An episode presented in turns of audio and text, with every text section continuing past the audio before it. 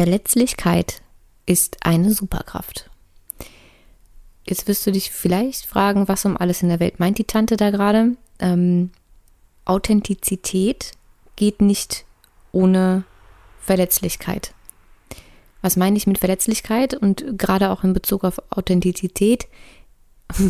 ich hasse dieses Wort immer noch. Ähm, du kannst nicht zu 100 Prozent du selbst sein, wenn du nicht damit zurechtkommst, dich in dem Moment verletzlich zu machen. Und ich glaube, dass wir so gut wie alle darauf gepolt sind, ähm, auf gar keinen Fall, niemals nie, ums Verrecken nicht, verletzlich zu sein.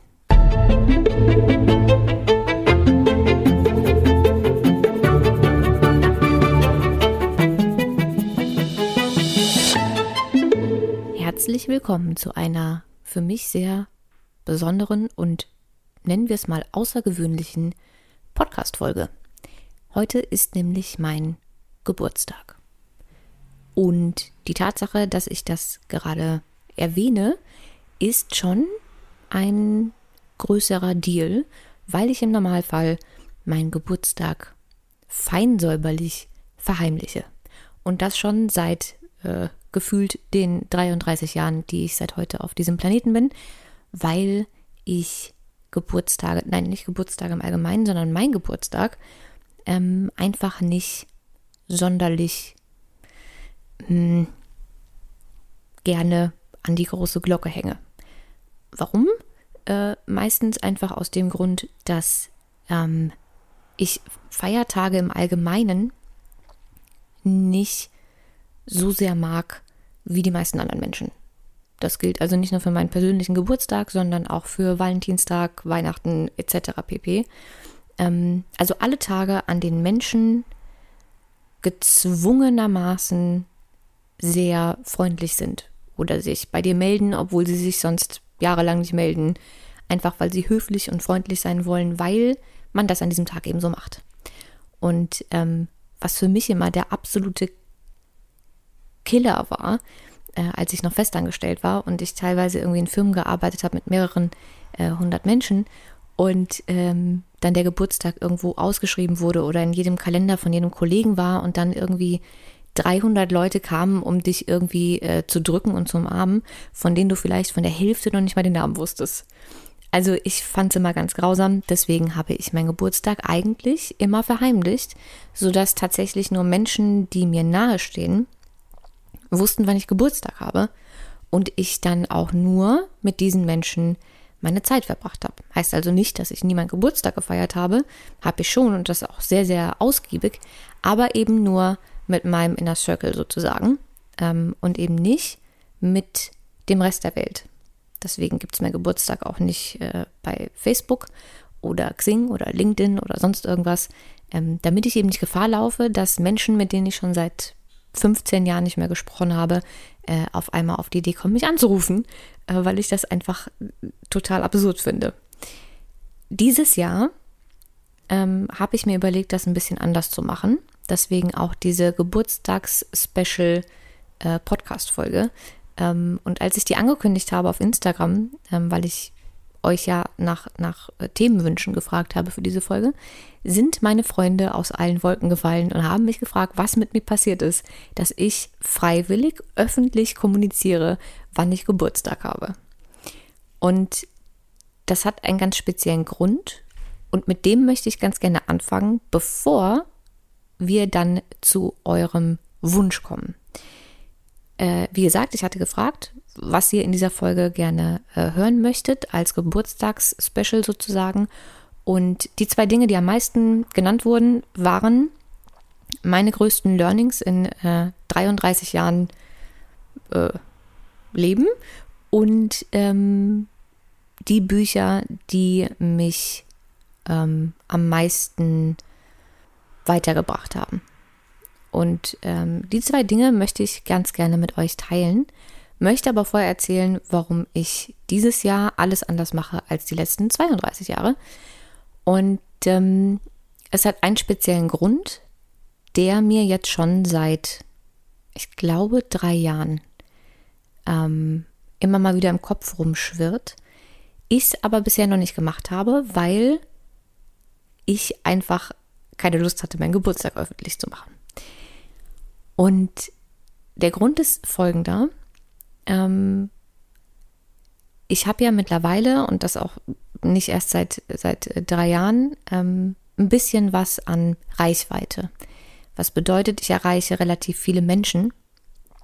Und ähm, ich wollte diese Reichweite schon länger für ähm, etwas Schönes nutzen an meinem Geburtstag, konnte aber bisher nicht über meinen Schatten springen. Deswegen machen wir das dieses Jahr. Also, das, was in meinem, in meinem Kopf als das perfekte Geburtstagsgeschenk, Geburtstagsprojekt, Geburtstagsfreude ähm, die letzten drei Jahre geschlummert hat, war an meinem Tag einfach mh, hm, die Welt ein Stückchen schöner zu machen. Es gibt ja diesen ganz bekannten Ripple-Effekt. Also ich glaube, auf Deutsch heißt der auch einfach Welleneffekt oder so. Dass wenn man so ein ganz, ganz kleines Kieselsteinchen ähm, in ruhiges Wasser schmeißt, ganz viele Wellen entstehen und die immer größer werden. Und der Ripple-Effekt besagt ja, dass selbst eine ganz, ganz kleine Tat, die man selbst macht, einen extrem großen Effekt haben kann, von dem man dann selbst noch nicht mal mitbekommt, dass man die eigentliche Ursache war. Das hat so ein bisschen so einen Domino-Effekt auch. Und ich habe mir gedacht, dass ich das theoretisch gesehen schaffen könnte, und das ist gar nicht so unrealistisch, wie es sich vielleicht anhört, dass an meinem Geburtstag einfach ähm, unheimlich viel Gutes passiert durch diesen Ripple-Effekt. Deswegen würde ich gerne eine ähm, Easy hat Geburtstag Challenge draus machen und habe mir ähm, 33, weil ich werde ja 33, 33 gute Taten überlegt, die jeder von euch tun kann, ohne dafür irgendwie groß Geld auszugeben oder einen riesigen Aufwand zu haben. 33 gute Taten, die ihr anderen Menschen, und wenn es nur einem Menschen ist, äh, tun könnt, um an diesem heutigen Tag oder in der heutigen Woche, in der heutigen Woche, in dieser Woche, ähm, die Welt ein bisschen freundlicher zu machen.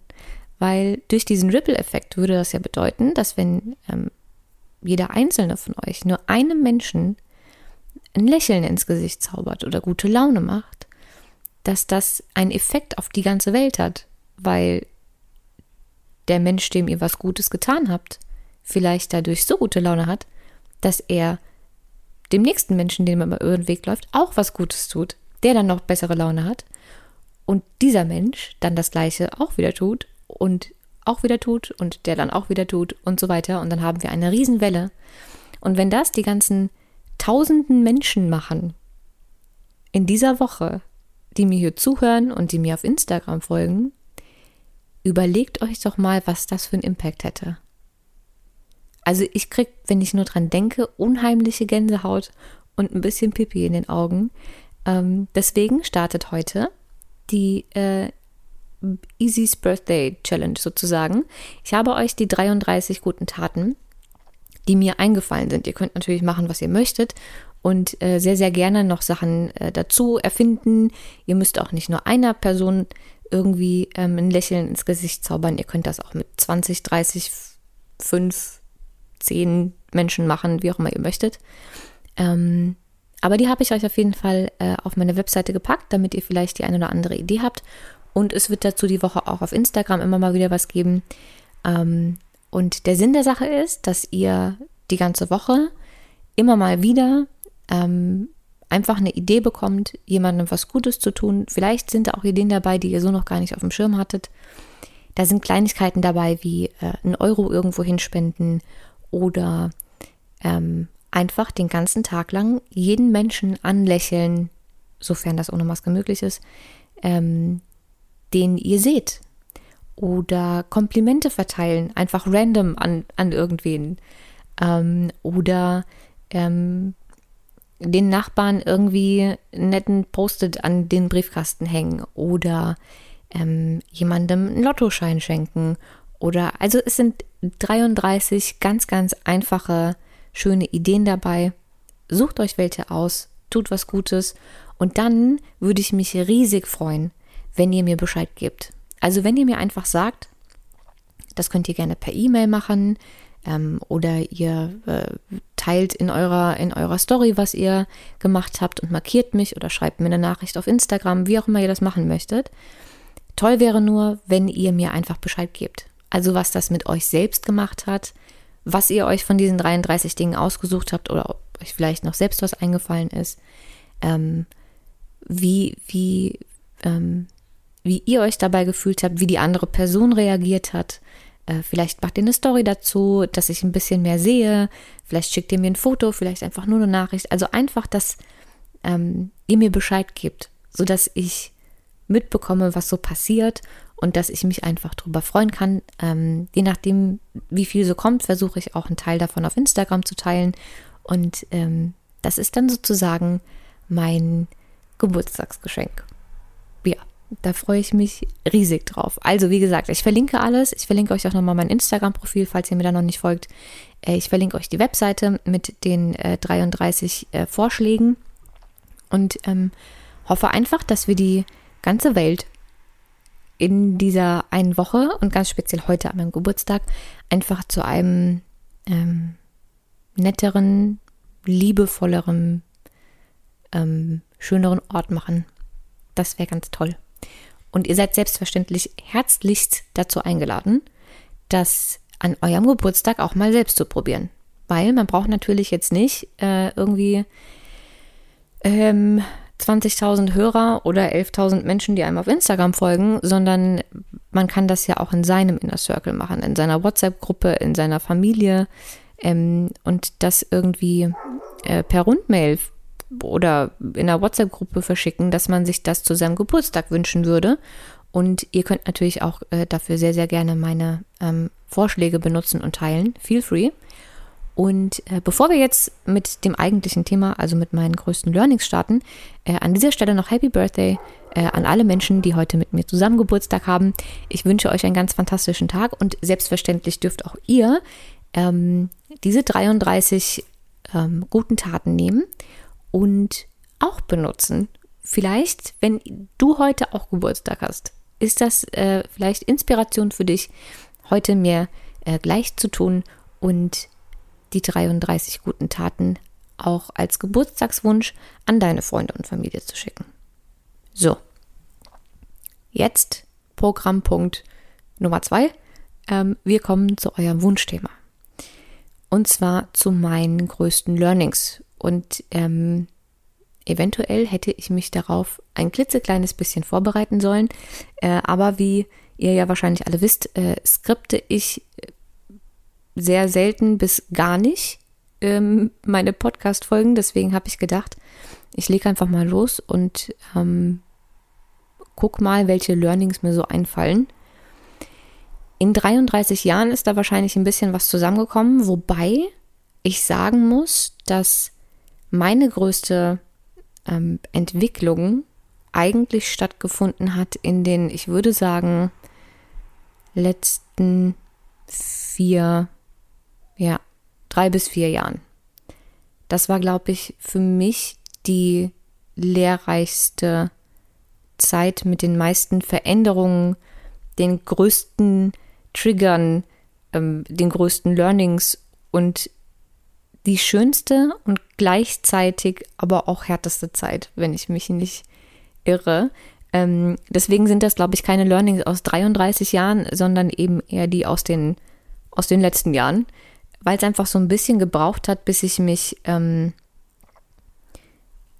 bis ich mich öffnen konnte für, für die ganzen Themen, für die ganzen Trigger, ähm, weil selbstverständlich macht alles, was ähm, zur Entwicklung und, und Veränderung führt, ähm, auch erstmal ein bisschen Unordnung und Chaos und Schmerz und mh, hm, es ist unangenehm. Wachstum ist manchmal unangenehm. Das weiß jeder, der sich noch an, an seine Kindheit erinnert äh, und an die Wachstumsschmerzen tatsächlich, körperlich gesehen, ähm, dies, die einfach Wachstum verursacht hat.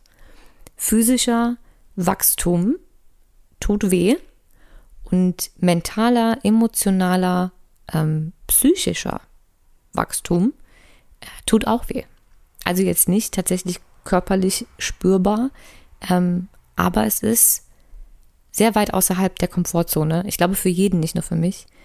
Ähm, ja, und das ist bei mir, glaube ich, in den letzten Jahren mehr passiert als in den anderen Jahren, äh, die ich irgendwie schon auf der Welt bin. Deswegen ähm, würde ich sagen, wir kümmern uns äh, um die Learnings der letzten, weiß ich nicht, vier, sagen wir mal vier Jahre. Ähm, und ich würde sagen, wir fangen an mit, ähm, ich wollte gerade sagen, einem der wichtigsten Learnings für mich, aber ich glaube, dass alle, die jetzt noch folgen werden, fast alle gleich wichtig waren. Könnte also sein, dass ich jetzt sehr oft sage, jetzt kommt eins der wichtigsten Learnings für mich. Also, ähm, das erste, was ich ganz gerne erwähnen würde, ähm, es ist in Ordnung, seine Meinung zu ändern. Das mag jetzt unheimlich simpel klingen und vielleicht verstehen auch gar nicht alle, was ich damit meine oder wieso ich vielleicht mal ein Problem damit hatte, meine Meinung zu ändern. Aber für mich war früher das Ändern meiner Meinung ähm, gerade bei wirklich wichtigen äh, Themen, die ähm, eher sowas wie eine, eine Lebensphilosophie oder Lebenseinstellung waren, ähm, war für mich vergleichbar mit fehlender Authentizität und so ein bisschen Fähnchen im Wind. Und deswegen bin ich auf meiner Meinung immer ähm, vehement stehen geblieben. Wenn ich also einmal gesagt habe, weiß ich nicht, meine Lieblingsfarbe ist schwarz, dann war meine Lieblingsfarbe die nächsten 15 bis 20 Jahre schwarz. Und wenn mir dann aber lieber nach weiß war, bin ich trotzdem bei schwarz geblieben, weil habe ich ja gesagt. Und was ich so gesagt habe, ist Gesetz. Dabei muss ich bleiben, weil war ja meine Meinung. Und das ähm, hatte ich in allen möglichen Lebensbereichen. Und gerade wenn dann Leute gesagt haben, ja, jetzt wart mal noch ab, vielleicht siehst du das ja in fünf Jahren anders, war ich so getriggert, dass ich auch fünf Jahre später noch wusste, was ich mal gesagt hatte und was meine Meinung war und sie immer noch exakt zu vertreten habe, ohne mal in mich reinzuhören und zu gucken, ob das tatsächlich noch der Fall ist oder nicht. Einfach nur, weil ich standhaft bleiben wollte. Das war nichts anderes als ähm, Sturheit sondergleichen und ich habe mir damit selbst meine ganze Entwicklung und meinen ganzen Wachstum und meine ganze Freiheit völlig genommen ob das jetzt berufliche Entscheidungen waren oder ob das so Dinge waren wie, ähm, ich habe zum Beispiel ganz lange gesagt, dass es für mich auf gar keinen Fall in Frage kommt, Kinder zu bekommen. Und allein die Tatsache, dass als gerade als Frau so viele Menschen, wenn du keinen Kinderwunsch hast, ähm, gerade Anfang Mitte 20 irgendwie zu dir kommen und sagen, ja, komm, äh, das siehst du in zwei, drei Jahren anders und wenn erstmal der Richtige da ist und so weiter und so fort und es geht einem so auf den Keks, ähm, dass man dann extrem stur wird. Und ich habe schon gemerkt, dass sich das über die Jahre verändert hat. Zwar zu keinem ähm, super aktiven, intrinsischen Kinderwunsch, der von mir ausgeht. Und darüber habe ich schon ganz oft gesprochen, dass ich jetzt nicht so der typische äh, Frauentyp bin, der weiß, ähm, ich möchte unbedingt, kostet es, was es wolle, in meinem Leben Mutter werden. Das habe ich in, in der Ausprägung nach wie vor nicht. Aber früher ähm, war ich schon sehr radikal, was das betrifft. Also jeder Mann, den ich kennengelernt habe, der einen Kinderwunsch hatte, wurde sofort aussortiert. Weil ich gedacht habe, das passt nicht mit meinem Weltbild zusammen und nicht mit meinen Plänen und nicht mit meinem, mit meiner Vision, die ich habe von meinem, von meinem späteren Leben. Und das hat sich über die Jahre irgendwann geändert. Und äh, heute würde ich das überhaupt nicht mehr ausschließen. Aber die Tatsache, dass ich das über so viele Jahre gesagt habe ähm, und wusste, mit wie vielen Menschen ich mich darüber unterhalten habe und wie oft ich mir dann, habe ich dir doch gesagt, anhören musste oder müsste, hat mich absolut davon abgebracht, auch nur ansatzweise achtsam mit mir umzugehen und zu gucken, was sich an dieser Meinung vielleicht ändert oder was sich irgendwie entwickelt, wie ich mich selbst mit dieser, mit dieser Aussage fühle, etc. pp. Um nur ein Beispiel zu nennen. Es gibt Millionen Beispiele, die ich jetzt aufzählen könnte.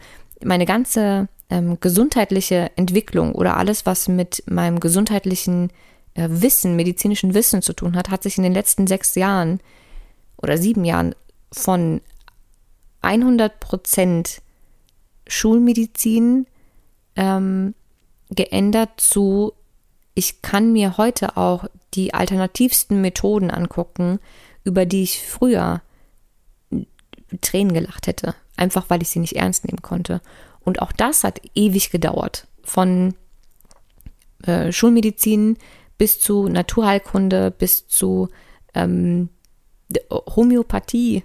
Ich habe ähm, früher war ich der festen Überzeugung, weil es gibt ja Studien, dass äh, Homöopathie äh, Humbug ist, dass das halt nur der Placebo-Effekt ist und so weiter und so weiter. Und sobald ich einen Heilpraktiker oder auch einen Arzt ähm, gesehen habe, der mit Homöopathie arbeitet oder ähm, irgendwie pendelt oder keine Ahnung was, war ich halt weg. Habe ich mich totgelacht und ähm, habe den nicht mehr ernst genommen. Und ich habe deswegen tatsächlich wirklich gute Ärzte ähm, einfach stehen lassen, weil ich gedacht habe, nee, nee, sorry, ey. Mm -mm. Und dieses überhebliche, ich bleib da stehen, wo ich bin, ich bleib bei meiner Meinung, ich gucke mir auch nichts anderes an, ist halt alles andere als hilfreich und weltoffen. Und teilweise ähm, war es einfach aufgrund von fehlender Offenheit und fehlendem Wissen und fehlendem, fehlendem Verständnis. Und sobald ich irgendwas nicht verstehen konnte, ähm, ob das jetzt irgendeine äh, medizinische Richtung war oder eine andere Meinung oder eine andere Ansicht, sobald ich sie selbst nicht verstehen konnte, gab es die für mich nicht. Und ähm, meine Meinung hat gezählt und die war richtig und alles andere eher nicht so. Und deswegen konnte ich meine Meinung auch einfach nie ändern. Ich wollte nicht. Und das ist, glaube ich, was, ähm, was enorm wichtig ist, dass ich jetzt und wenn ich meine Meinung in drei Wochen ändere, dann ändere ich sie in drei Wochen, weil vielleicht habe ich in drei Wochen neue Informationen ähm, oder habe selbst neue Erfahrungen gemacht oder, oder, oder und sehe die Welt in drei Wochen anders, als ich sie jetzt gesehen habe. Und das ist in Ordnung. Das hat nichts damit zu tun, dass ich nicht authentisch bin, dass ähm, meine Worte nicht zählen, dass ich nicht ehrlich bin, dass ich nicht standfest bin, sondern einfach etwas damit zu tun, dass ich mich nicht vor ähm, Veränderung, Weiterentwicklung und vor allen Dingen ähm, nicht mehr davor zumache zu lernen. Weil das ist es einfach. Und es ist in Ordnung, das zu teilen und es ist in Ordnung, seine Meinung zu ändern. Und äh, das war für mich ein, ein riesen, ein riesen das für mich so zu akzeptieren und ähm, zu lernen und auch nicht ähm, also das nicht gleichzusetzen mit ich bin, ich bin einfach nicht standfest und demnach auch nicht ähm, authentisch und das ist irgendwie doof. Also es war, ähm, das war wirklich ein großes Learning. Und äh, ich würde mich sehr freuen, wenn äh, du eventuell einfach ähm, das für dich auch mitnehmen kannst oder mal ein bisschen reflektieren, ob das vielleicht in irgendeiner Art und Weise auf dich auch zutrifft. Je früher man sich mit der Tatsache, dass Meinungen sich verändern können und ähm, alles, was man im Leben dazu lernt und sich entwickelt, einfach dazu führt, dass man auch seine Meinung ändert, ähm, das macht einfach was und es gibt enorm viel Freiheit. Deswegen, das war Learning Nummer eins. Wenn ich jetzt mit jedem Learning so lange brauche, dann äh, sind wir morgen auch immer noch nicht fertig. Also, ähm, dann würde ich sagen, das zweite Learning, was für mich einen enormen Impact hatte und mir unheimlich viel ähm, innere Ruhe und Frieden gebracht hat, war die Tatsache, dass ich gelernt habe, dass es absolut nichts gibt, was ich persönlich nehmen muss. Das Verhalten anderer Menschen mir gegenüber hat immer etwas mit deren Biografie und mit deren Triggern zu tun, mit deren Sicht auf die Welt zu tun, mit der Brille, die sie tragen, wie sie die Welt sehen, ähm, aber nicht mit mir als Mensch. Und das war, das waren, also, wenn man das wirklich nicht einfach nur weiß, sondern verinnerlicht, dann gibt das unheimlich viel Ruhe. Und es ähm, nimmt einem so viel Schmerz und Verletzung und Missverständnisse und ähm, es ist, äh, also für mich war es einfach eine, eine unheimlich krasse Erkenntnis, die über äh, sehr lange Zeit in mir gewachsen ist. Also es hat unheimlich lange gedauert, bis ich ähm, von einfach nur ähm, Wissen und Verstehen dieser Tatsache zu ähm, wirklich verinnerlichen und nach diesem Satz leben gekommen bin, weil etwas zu wissen ähm, ist noch nicht, das, das passiert noch nicht auf einer Ebene, wo du tatsächlich was damit anfangen kannst, also wo du das auch umsetzen kannst, sondern du musst, ähm, das ist noch eine sehr, sehr bewusste Sache, das ist noch nicht im Unterbewusstsein angekommen und demnach ist es noch kein, kein Autopilot geworden, kein, kein Programm in deinen neuronalen Vernetzungen. Ähm, und dann musst du jedes Mal, wenn jemand was zu dir sagt wo, ähm, und du es automatisch persönlich nimmst, ähm, weil wir Menschen denken ja mal alle, wir sind der Nabel der Welt, ähm, musst du es dir abtrainieren. Also jedes Mal wirklich hingehen und sagen, okay, nein, wie könnte er sie das noch gemeint haben? Ähm, was hat er oder sie vielleicht ähm, in seinem Leben, in seiner Biografie für Erlebnisse gehabt, dass das dazu führt, dass er auf das, was ich gerade gesagt habe, so reagiert. Ähm, ist nicht persönlich gemeint, es hat nichts mit mir zu tun und ne, das immer und immer und immer wieder abzuspielen, bis es dann aber irgendwann so tief verankert ist, dass man einfach tatsächlich nichts mehr persönlich nimmt. Weil am Ende des Tages, und das ähm, fand ich eine ganz spannende Sache, egal in welcher Situation man steckt. Selbst wenn ich zu dir jetzt sagen würde, boah, du bist echt ein Arsch, ne? Was auch immer du vorher gemacht hast. Oder andersrum, wie auch immer du reagieren würdest, wenn ich zu dir sage, dass du ein Arsch bist. So wie du reagieren würdest, würden wahrscheinlich, wenn ich 20 Leute vor mich stelle und ich allen 20 Leuten sage, dass sie ein Arsch sind, würde jeder anders reagieren und niemand so wie du. Warum? Weil jeder eine andere Biografie hat. Jeder hat andere, jeder ist anders groß geworden. Jeder hat andere Glaubenssätze. Jeder hat ähm, andere ähm, Triggerpunkte. Jeder reagiert anders auf das Gesagte. Vielleicht, wenn ich sowas zu dir sage, willst du mir eine kleben. Vielleicht wirst du traurig, vielleicht wirst du wütend, vielleicht wirst du aggressiv, vielleicht willst du mit mir kein Wort mehr wechseln. Wenn ich das aber zu der Person neben dir sagen würde, würde die vielleicht einfach nur mich komisch angucken und mich umarmen und sagen, oh Gott, was auch immer ich getan habe, es tut mir leid.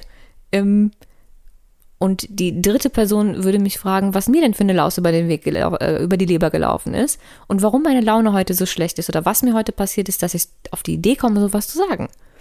Also jeder Mensch reagiert anders auf ein und die gleiche Situation, weil es nicht für jeden Menschen die gleiche Situation gibt, weil sie jeder anders wahrnimmt und weil jeder eine andere Lebensgeschichte hat. Jeder hat anderes ähm, Emotional Baggage, was er mit sich rumträgt. Bei jedem lösen Situationen und Worte was anderes aus. Und genauso ist es, wenn Menschen mit dir umgehen, zu dir Dinge sagen, mit dir ähm, diskutieren, streiten ähm, oder auf, auf irgendwelche ähm, Situationen reagieren und du dich verletzt fühlst, ähm, meistens hat es nichts mit dir zu tun, weil es einfach in der Situation ähm, um die andere Person ging. Was hat das in ihr ausgelöst? Was hat das mit ihr, mit ihr gemacht? Was hat es getriggert? Ähm, dass sie dann irgendwie mit dir vielleicht so umgegangen ist, wie du ähm, wie du glaubst, es nicht verdient zu haben. Und auch da ist wieder die Frage, was triggert das in dir? Also wieso fühlst du dich jetzt verletzt? Würde sich jeder andere Mensch auch verletzt fühlen? Wahrscheinlich nicht. Das heißt also, nichts, was irgendjemand sagt oder macht, hat eigentlich was mit dir zu tun. Deswegen brauchst du es auch nicht persönlich zu nehmen. Das hat mir so viel Freiheit gegeben und ich möchte an dieser Stelle dazu sagen, ich schaffe das auch immer noch nicht dauerhaft immer in jeder Situation und bei jedem Menschen. Es gibt durchaus auch bei mir noch Fälle, ähm, ja, in denen ich einfach doch kurz was persönlich nehme und dann kurz irgendwie verletzt bin oder mich was triggert und es einfach ähm, ein, zwei Stündchen dauert, bis ich ähm, mich wieder reguliert habe und dann aktiv sozusagen ähm, mich darum kümmern kann, das aus einer anderen Perspektive zu sehen. Es ist nicht so, dass, dass das bei mir nonstop 24-7 äh, so einfach funktioniert. Ähm, und je wichtiger mir ein Mensch ist oder ähm, desto mehr Gefühle ich für einen Menschen habe, desto schwieriger ist es, Dinge nicht persönlich zu nehmen. Also auch mir passiert das noch. Nichtsdestotrotz ist das ein, ein Learning, was einem unheimlich viel geben kann, wenn man sich darauf einlässt und wenn man sich das antrainiert. Es ist wirklich ein Training. Jedes Mal, wenn man was persönlich nimmt, wütend wird, verletzt ist, etc. pp. Ähm, da nochmal hinzugehen und sich immer wieder und immer wieder zu sagen, okay, es hat mit mir nichts zu tun. Puh, warum hat es mit mir nichts zu tun? Was steckt da dahinter? Etc. etc. etc. Macht das Leben um einiges einfacher. Und damit kommen wir zu Learning Nummer drei. Und wieder möchte ich sagen, ähm, es ist eines der wichtigsten Learnings der letzten Jahre für mich. Und ich glaube ähm, tatsächlich fast das Wichtigste und lebensveränderndste, was ich ähm, berichten kann. Und zwar ähm, Verletzlichkeit ist eine Superkraft. Jetzt wirst du dich vielleicht fragen, was um alles in der Welt meint die Tante da gerade. Ähm, Authentizität geht nicht ohne Verletzlichkeit. Was meine ich mit Verletzlichkeit und gerade auch in Bezug auf Authentizität? ich hasse dieses Wort immer noch. Ähm, du kannst nicht zu 100 Prozent du selbst sein, wenn du nicht damit zurechtkommst, dich in dem Moment verletzlich zu machen. Und ich glaube, dass wir so gut wie alle darauf gepolt sind, ähm, auf gar keinen Fall, niemals nie, ums Verrecken nicht, verletzlich zu sein. Und das sagt dir jemand, der die Schutzschilder und Schutzrüstungen für sich gepachtet hatte. Ähm, mindestens 30, wenn nicht sogar 31 Jahre ähm, meines Lebens hatte ich nicht nur ein Schutzschild, sondern auch noch eine Rüstung und über der Rüstung noch eine Rüstung und noch eine Rüstung und noch eine Rüstung. Und äh, als ich dann schon kaum noch laufen konnte vor Schutzrüstungen, habe ich auch noch ähm, eine Mauer gebaut und ähm, um die Mauer dann nochmal irgendwie äh, einen Zaun mit äh, ganz viel ähm, Stacheldraht drumrum, äh, dann nochmal einen mit Elektrizität, äh, elektrisch, ach, weißt schon, was ich meine. Ähm, und dann davor auch nochmal einen äh, Wassergraben und keine Ahnung, was ich mir noch hat, äh, alles habe einfallen lassen, um bloß niemanden äh, zu nah an mich ranzulassen und bloß nicht irgendwie zu verletzlich zu sein. Weil mit Verletzlichkeit und Verwundbarkeit kommt eben, wenn du Pech hast, ähm, auch eine Verletzung und auch Schmerz und ähm, Traurigkeit und ähm, es ist es ist eine gefährliche Sache, diese Verletzlichkeit und es ist für unser für unsere Seele und für unser Hirn ähm, einfach etwas, was sehr gefährlich wirkt. Weil ich habe ja schon öfter gesagt, dass ähm, Bindung und, und Liebe und geliebt werden zu unseren menschlichen Grundbedürfnissen zählt. Wir würden ähm, als Mensch so gut wie alles dafür tun. Ob dir das jetzt bewusst ist oder nicht, das ist einfach ein Fakt. Wir würden so gut wie alles dafür tun, geliebt und anerkannt zu werden und dazuzugehören. Und ab dem Moment, wo man sich entscheidet, authentisch zu sein, also für sich einzustehen, bei seiner Meinung zu bleiben, was nicht heißen soll, dass man die nicht wechseln darf ähm, oder verändern darf, ähm, aber seine eigene ähm, seine eigenen Überzeugungen, seine eigenen ähm, Charakterzüge, Wahrheiten zu teilen, machen wir uns eben verletzlich. Weil es sein kann, dass unser ganzes Sein, wenn wir es 100% ehrlich teilen, nicht bei allen ankommt. Dass wir nicht von allen gemocht werden.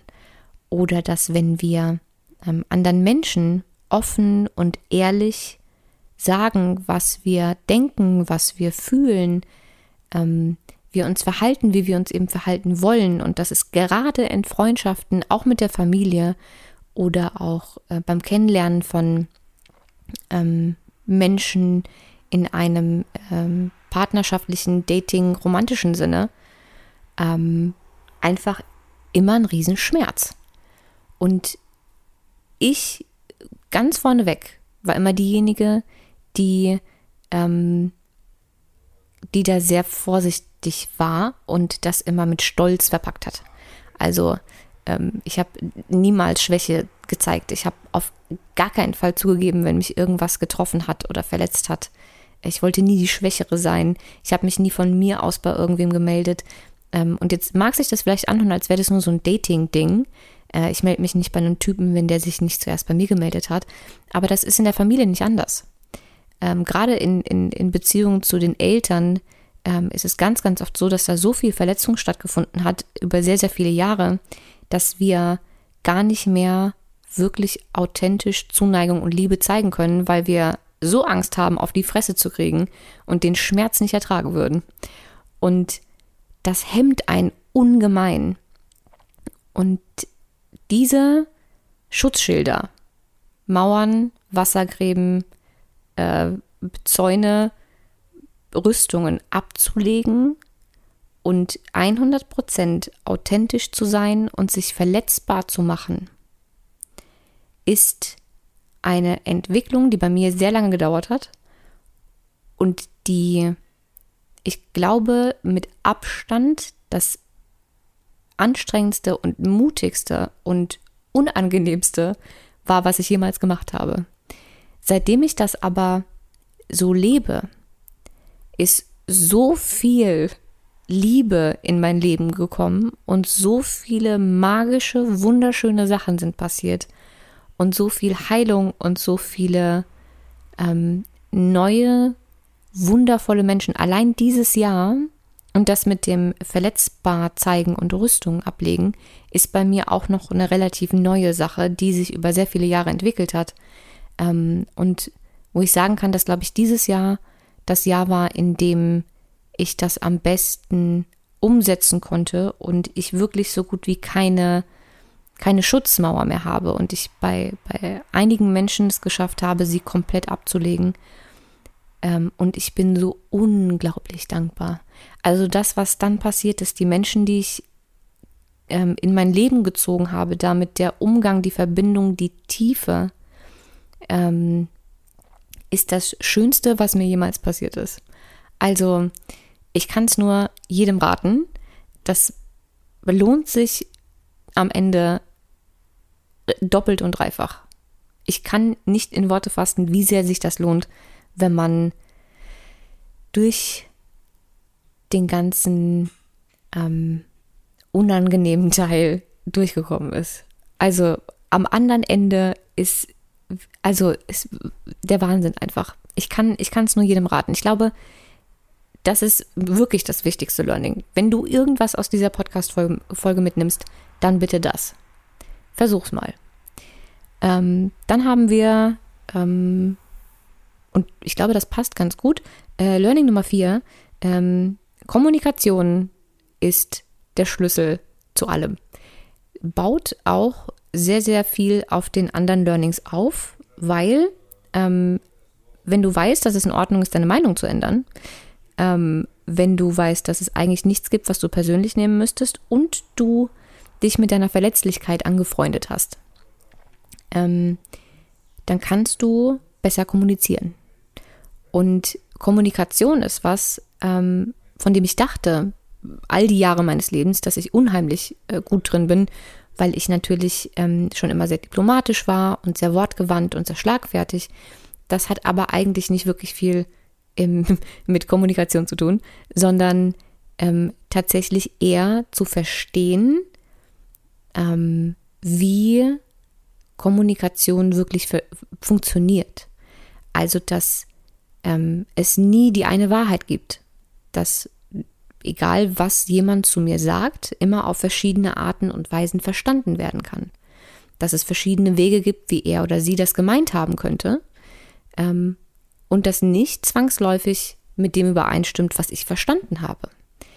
Und die meisten Probleme und Missverständnisse, Streits, Ehekrisen, Beziehungskrisen, äh, familiäre Konflikte entstehen, weil die Kommunikation nicht stimmt. Weil man Dinge persönlich nimmt, weil man glaubt, man hat verstanden, was der andere gesagt hat, hat es aber gar nicht verstanden, weil vielleicht hat er oder sie es ja komplett anders gemeint und ich habe es aufgrund meiner Biografie und meiner Perspektive doch persönlich genommen oder anders ähm, aufgenommen, als er oder sie es gemeint hat. Und ich werde zur Kommunikation nochmal eine, eine eigene Folge machen. Es gibt nämlich das Vier-Ohren-Modell. Wer jetzt schon äh, super gespannt ist, darf das gerne schon mal googeln. Ähm, Vier-Ohren- und Vier-Münder-Modell. Und das ist eine ganz spannende Sache, um sich Kommunikation nochmal aus einem anderen Blickwinkel anzugucken. Und jedes Mal, wenn irgendwer was zu dir sagt, zu überlegen, hat er das wirklich so gemeint, wie ich das jetzt verstanden habe? Wie könnte er es sonst noch gemeint haben? Welche Botschaft steckt dahinter? Steckt da überhaupt eine dahinter? Habe ich vielleicht was reininterpretiert, was ähm, überhaupt nicht gemeint war? Ähm, und wenn ihr euch nicht sicher seid, dann fragt einfach nach. Es ist magisch, was passiert, wenn man sagt, okay, ich habe das und das und das jetzt verstanden aus dem, was du gerade gesagt hast. Hast du das so gemeint? Habe ich das richtig verstanden? Ich sag dir, in 90 Prozent der Fällen ähm, wird die andere Person sagen, nee, habe ich nicht so gemeint. Habe ich auch gar nicht gesagt. Und das Spielchen macht ihr dann so lange, bis ihr beide auf dem gleichen Nenner seid. Und ich verspreche, es wird Leben verändern, weil man so oft aneinander vorbeispricht, gerade Frauen und Männer, ähm, weil, und ähm, das sagt dieses äh, Vier-Ohren-Modell, dass, ähm, oder Vier-Ohren- und Vier-Münder-Modell, dass Männer und Frauen anders kommunizieren. Das heißt also, die Ohren und Münder passen da nie zusammen oder seltenst was einfach unheimlich viel Konfliktpotenzial und äh, Potenzial für Missverständnisse mit sich bringt, die einfach nicht sein müssten, wenn man ähm, nicht interpretiert und nicht denkt, man, man hat verstanden, was die andere Person sagt, sondern einfach nochmal nachfragt. Ähm, deswegen glaube ich, dass, dass das ein, ein Punkt ist, der viel Harmonie bringen kann, wenn man den einmal für sich verstanden hat. Und wie gesagt, ähm, der hat eine eigene Podcast-Folge verdient. Das machen wir auf jeden Fall demnächst doch.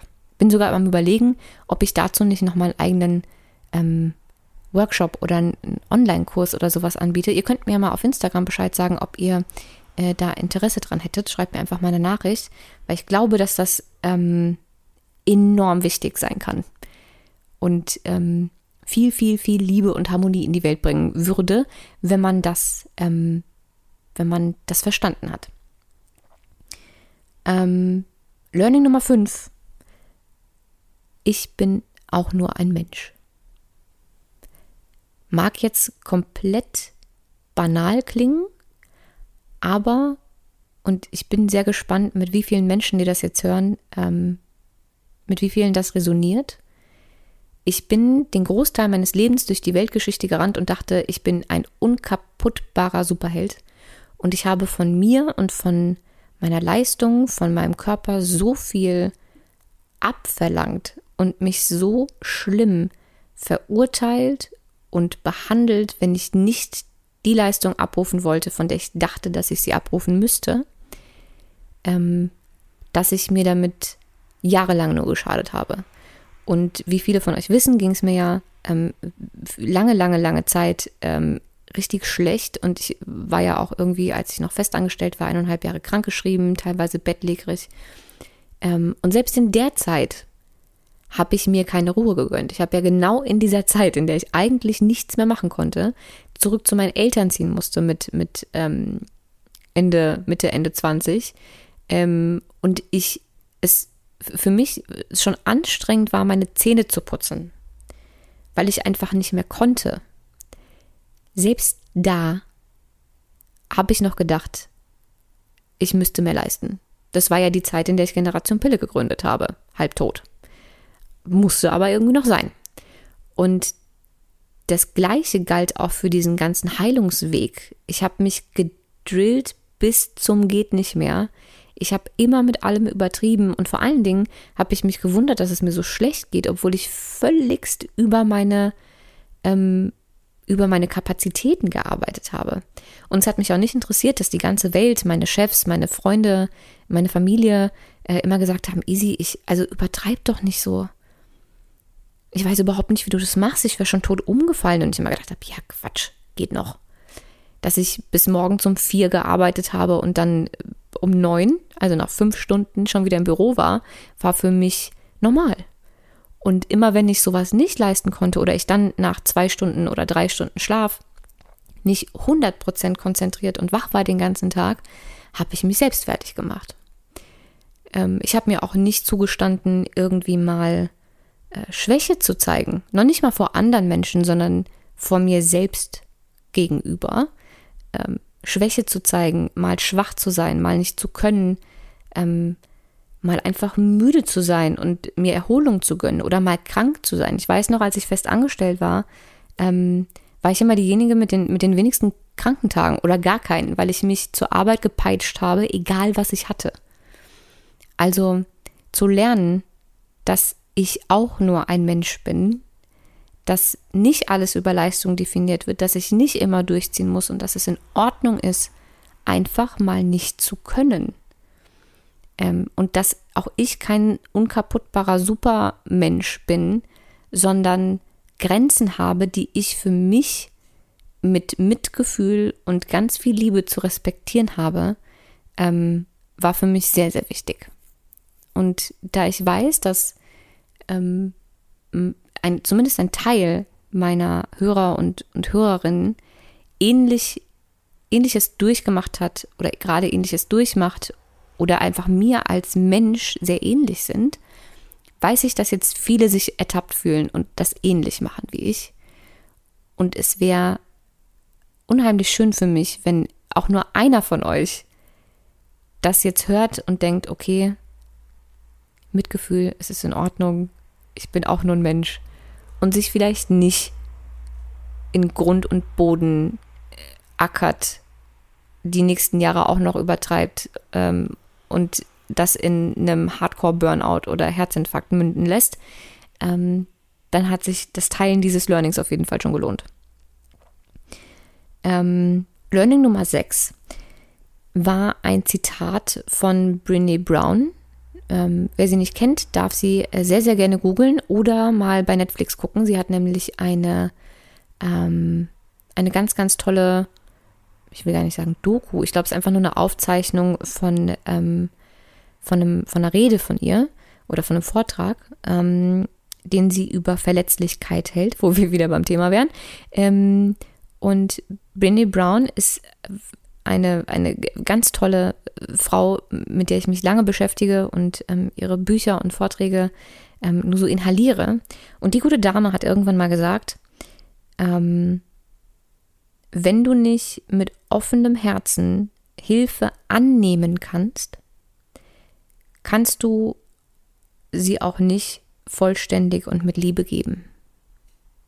Heißt, wenn du ähm, ein Problem damit hast, Hilfe anzunehmen, dir helfen zu lassen, aber, und es trifft meistens genau auf die Menschen zu, die so ein Helfersyndrom haben und einfach sehr, sehr gerne geben, ähm, was in meiner persönlichen Wahrnehmung auch immer die Menschen sind, die das als Liebessprache haben, also Acts of Service, ähm, dann nimmst du anderen Menschen die Möglichkeit, dir Liebe entgegenzubringen. Du kannst also keine Liebe annehmen, weil Hilfe Liebe ist. Wenn du keine Liebe annehmen kannst, kannst du sie auch einfach nicht so gut geben. Und das war ein, ein Zitat, das sie in irgendeiner Talkshow mal gebracht hat, das mich so krass getriggert hat, weil ich, weil Acts of Service ist meine hauptsächliche Liebessprache, also meine, meine erste Liebessprache. Ähm, ich bin mein ganzes Leben lang schon jemand, der sehr viel gibt, sehr viel hilft, sehr viel unterstützt. Aber ich war auch immer jemand, der keine Hilfe annehmen konnte. Und das hat mich ganz schön erwischt, dieses Zitat. Äh, und ich habe sehr lange gebraucht, das zu verstehen und annehmen zu können. Ich habe mich mit jeder Zelle meines Körpers dagegen gewehrt, dass diese Frau damit recht hat. Ähm, mittlerweile kann ich sagen, sie hat damit recht. Und es hat mich ähm, lange Zeit gekostet, Hilfe annehmen zu können. Und zwar nicht mit Zögern oder einem schlechten Gefühl, sondern wirklich dankend mit ganz viel Liebe annehmen zu können. Und ich glaube, das hat was damit zu tun, dass, ähm, vielleicht trifft das ja auf andere Menschen auch zu, dass ich irgendwie immer das Gefühl hatte, wenn ich Hilfe annehme, bin ich erstens super schwach. Ähm, das hat wieder mit dem äh, Superheldenkomplex zu tun, äh, von dem wir es eben hatten. Ähm, und zweitens ähm, ist das ein, ein Ding von, ich möchte für niemanden eine Belastung sein. Ich will nicht, dass jemand Aufwand wegen mir hat, etc. pp. Das sind aber alles Dinge, die wir uns einreden, weil wir auf irgendeiner Ebene glauben, dass wir diese Liebe, die uns mit dieser Unterstützung und dieser Hilfe angeboten wird, auf irgendeinem Level nicht verdient haben. Und sich davon frei zu machen und Hilfe annehmen zu können, ist ein enormer Schritt, ein Riesenprozess, aber auch ein ganz, ganz grandioses Learning. Ähm, Nummer sieben, und das wird jetzt äh, ein sehr kurzes Learning versprochen, weil eigentlich brauche ich dazu nicht mehr zu sagen, außer das, das Learning an sich ähm, in einem Satz zu sagen. Wenn dich etwas deinen inneren Frieden kostet, ist es zu teuer. Und das ganz besonders, wenn es hierbei um Menschen geht, die du dauerhaft sehr, sehr präsent in deinem Leben hast, ähm, die dir einfach nicht gut tun, zu denen du ein toxisches Verhältnis hast, ähm, die dir Energie ziehen, die dir ein ungutes Gefühl geben ähm, und dich deinen inneren Frieden kosten. Oder auch wenn es äh, um Dinge geht, wie beispielsweise den Job. Alles, was dich deinen inneren Frieden kostet, ist zu teuer. Das war kurz, oder? Ja. Kommen wir äh, zu Nummer 8 emotionale, mentale, psychische Gesundheit ist eine Million Mal wichtiger als alles andere. Wenn du an dieser Stelle noch nicht äh, die allerersten Podcast-Folgen gehört hast, weil es gibt ja durchaus auch Menschen, die vielleicht heute das erste Mal hören oder ähm, bei den Interviews irgendwo angefangen haben. Es gab zum Start dieses Podcasts eine Lounge-Woche ähm, fing an mit einer Bedienungsanleitung und ging dann weiter. Ähm, es gab Folgen, ähm, wo ich beispielsweise das Handymodell erklärt habe oder wie Gesundheit und Krankheit entsteht ähm, und das ganze Feld der Psychoneuroimmunologie erklärt habe. Ähm, da wird diese Aussage nochmal genauer erklärt und unterstützt. Das kann ich jetzt nicht alles nochmal im Detail erklären, aber der Punkt ist, dass ähm, wir ja immer dann krank werden, wenn wir zu viele Stressoren in unserem Leben haben, also biochemisch gesehen, die unserem Körper zu viel abverlangen. Das ist, als hättest du auf deinem Handy alle möglichen Apps gleichzeitig offen, die unheimlich viel Akku kosten und dein Akku geht einfach sehr, sehr schnell leer. Jeder, jede dieser, dieser Apps ist ein Stressor. Und ich bin jahrelang durch die jahrzehntelang durch die Weltgeschichte gerannt und dachte, dass Stressoren nur äußere Einflüsse sind. Also Dinge wie chronische Entzündungen, Erreger, ähm, ein Beinbruch, äh, Verletzungen, also physische äh, Verletzungen, ähm, schlechte Ernährung, Allergene, ähm, Hormone, also äh, Xenohormone, äh, synthetische Hormone, ähm, Vitalstoffmängel etc. pp. Bis ich irgendwann festgestellt habe, dass alles, was an unsere äh, emotionale, mentale, psychische Gesundheit geht, also was uns dauerhaft belastet, was uns stresst, was ähm, im Unterbewusstsein schlummert, unterbewusst, alle möglichen Muster, Trigger etc. pp. Ähm, biochemisch das Gleiche machen. Der Punkt ist nur der, dass wir ähm, sofort merken, wenn wir beispielsweise ähm, eine Nahrungsmittelunverträglichkeit haben, weil wir auf, ach, keine Ahnung, Histamin reagieren. Wenn ich eine Histaminintoleranz habe und ich esse eine Tomate, dann weiß ich, dass die Tomate daran schuld ist, dass ich jetzt gerade Symptome habe. Wenn ich aber jahrelang mich nicht mit meinem emotionalen Zustand beschäftige oder mit meinen, mit meinen ganzen Altlasten, mit diesem ganzen emo emotionalen ähm, Baggage, den ich über die Jahre mit mir rumgeschleppt habe, ähm, und ich der Meinung bin, dass alles, was psychisch ist, mich körperlich nicht beeinflussen kann, dann laufe ich ja mit so vielen ähm, Apps, also Stressoren, durch die Gegend, dass es mein Körper nachhaltig so stresst und so schwächt, dass die Grundlage für jede Krankheit da ist. Und das in den letzten Jahren zu verstehen, dass das aufgrund der Tatsache, dass es so unentdeckt ist und wir, das, das ist so, so ein toter Winkel. Wir haben diesen ganzen Bereich so wenig auf dem Schirm, dass das so viel machen und anrichten kann, ähm, dass es einfach wichtig ist, sich das anzugucken. Für mich ist das mittlerweile ähm, wichtiger als beispielsweise die Ernährung. Deswegen an dieser Stelle nochmal das Learning Nummer 8. Emotionale, mentale und psychische Gesundheit sind tausendmal wichtiger als alles andere. Ähm, Learning Nummer 9. Es gibt einen sehr großen Unterschied zwischen Verantwortung und Schuld. Und den Unterschied kennen die meisten Menschen, glaube ich, nicht, weshalb sie ungerne Verantwortung für sich, für ihre Symptome, für ihre ähm, für ihr Leid, für ihr Leben, für ihr Scheitern, für was auch immer übernehmen möchten, weil sie das Gefühl haben, dass sie selbst Schuld haben. Und man ist nie an irgendwas schuld, was man nicht mit voller ähm, Aufmerksamkeit, mit vollem Bewusstsein und mit voller Absicht getan hat. Man ist aber trotzdem verantwortlich für alles, was ein, in seinem Leben so passiert.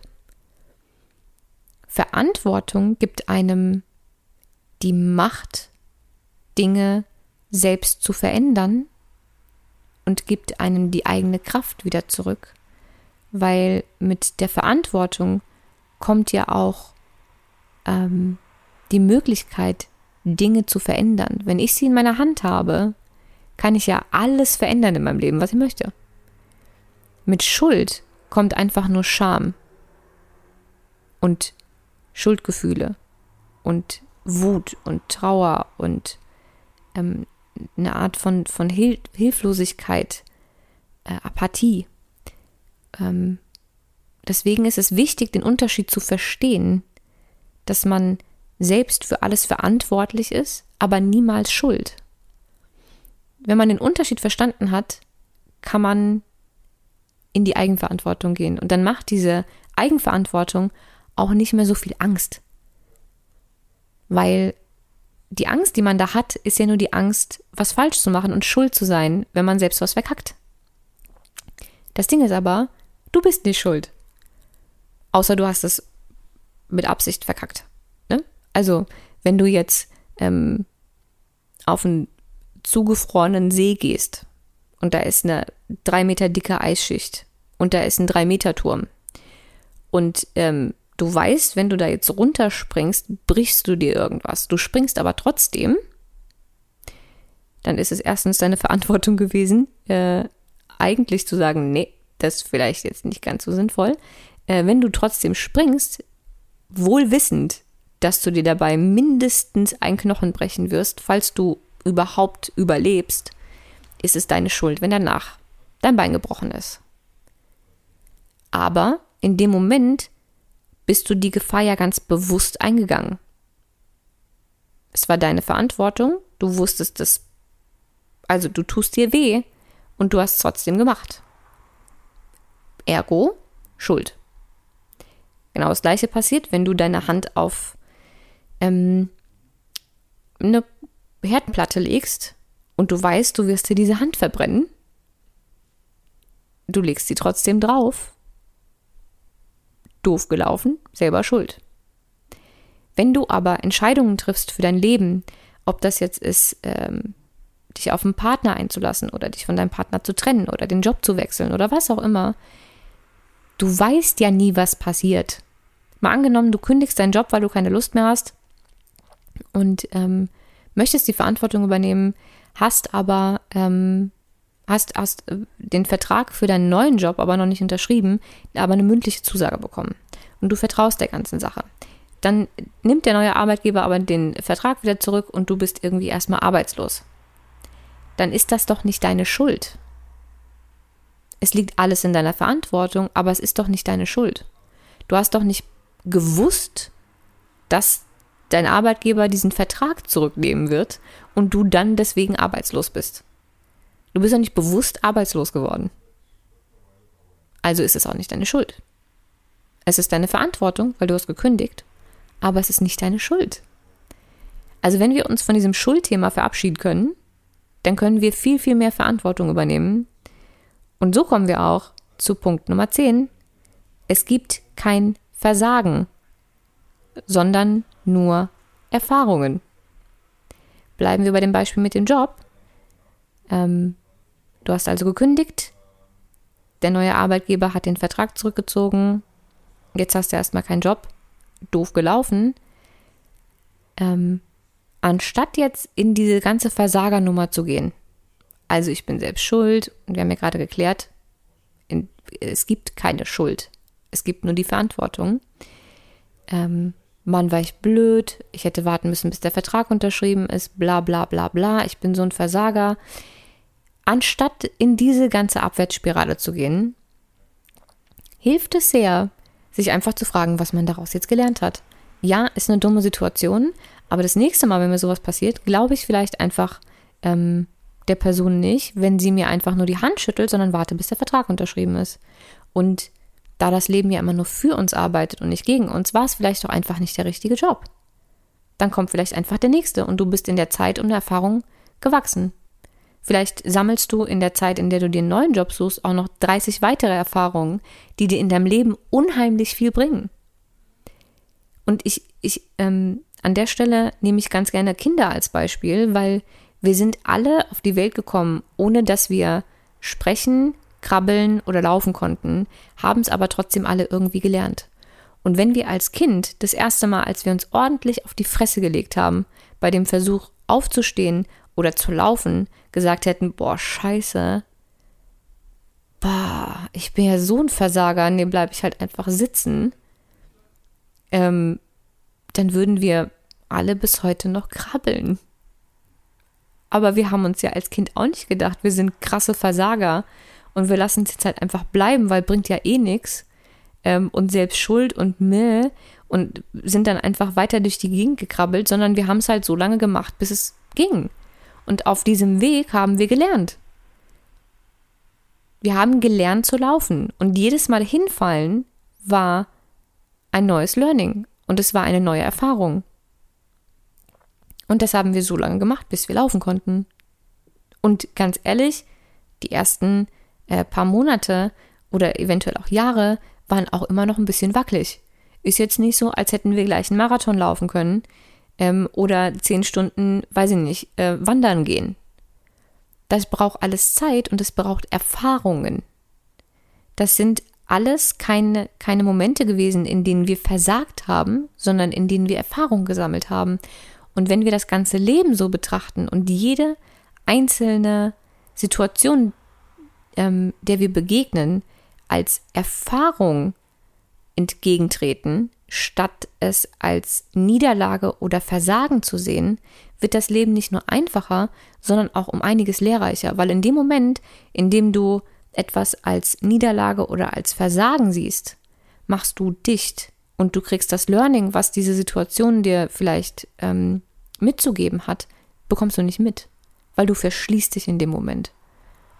Wenn du aufhörst, dich zu verschließen, dann kannst du die ganzen lehrreichen ähm, Erfahrungen und Botschaften, die in jeder Lebenssituation stecken, wahrnehmen, wachsen, dich entwickeln und daraus lernen. Das geht aber nur, wenn du dich der ganzen Sache öffnest und das nicht als Versagen wahrnimmst.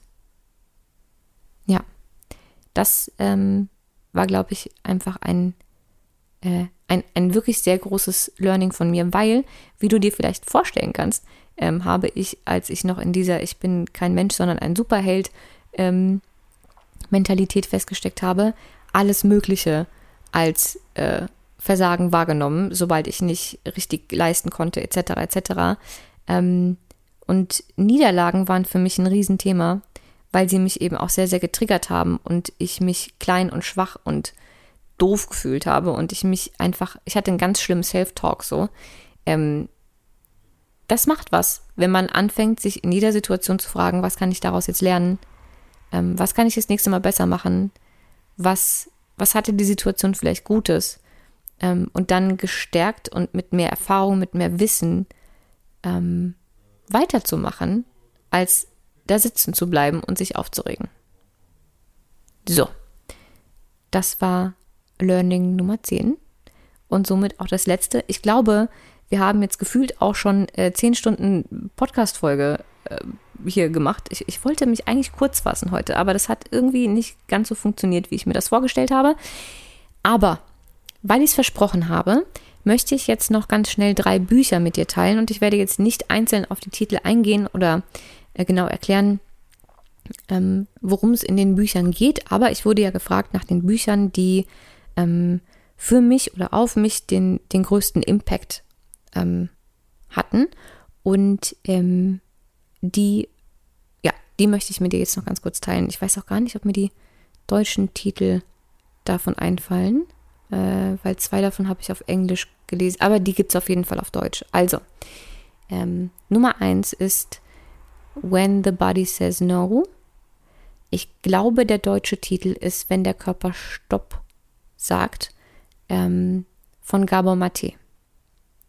Ähm, ist ein Buch zum Thema Psychoneuroimmunologie, aber ähm, für Laien. Also man braucht keinen medizinischen Hintergrund, um das Buch zu verstehen.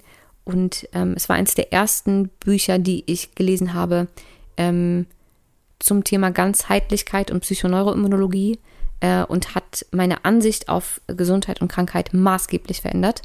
Buch Nummer zwei ähm, ist Die vier Versprechen da fällt mir jetzt tatsächlich der Autor gerade nicht ein, aber ich verlinke es auf jeden Fall. Äh, und Buch Nummer drei ist, ähm, ich glaube, es heißt auf Deutsch Der Weg des friedvollen Kriegers. Oder, ja doch, doch, ich glaube, das heißt so. Ähm, es ist ein ganz, ganz großartiges Buch. Ähm, Gibt auch einen Film, ich würde aber das Buch lesen. Macht sehr viel mit einem. Ist, glaube ich, das einzige Buch, was ich bis jetzt gelesen habe, wenn ich jetzt keinen Mist erzähle. Doch, ich glaube, es ist das einzige Buch, was ich bisher gelesen habe. Nee, ich habe doch Mist erzählt. Äh, das Café am Rande der Welt und die Big Five for Life etc. waren auch mehr ähm, als Geschichte erzählt. Ich lese ja sehr, sehr selten was anderes als Sachbücher äh, oder Fachbücher oder Ratgeber oder sowas. Ähm, aber die von äh, John Strilecki äh, waren, glaube ich, die ersten, die ich äh, so in so eine, was ist das denn, Roman oder so, äh, Richtung gelesen habe, weil sie aber trotzdem ähm, sehr viel in Richtung Psychologie und äh, Persönlichkeitsentwicklung gehen. Ähm, und der Weg des friedvollen Kriegers ist auch in diese Kategorie einzuordnen. Unfassbar geniales Buch, kann ich nur jedem empfehlen. So, jetzt bin ich all meinen Versprechen nachgegangen.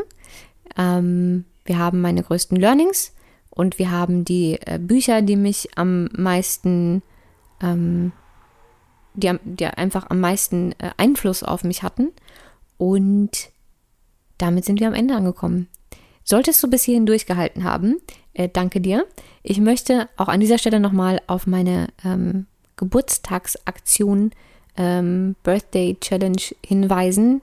Wie gesagt, es ist verlinkt. Ich würde mich wahnsinnig darüber freuen, wenn du mitmachen würdest. Das wäre das größte Geburtstagsgeschenk, was du mir machen kannst.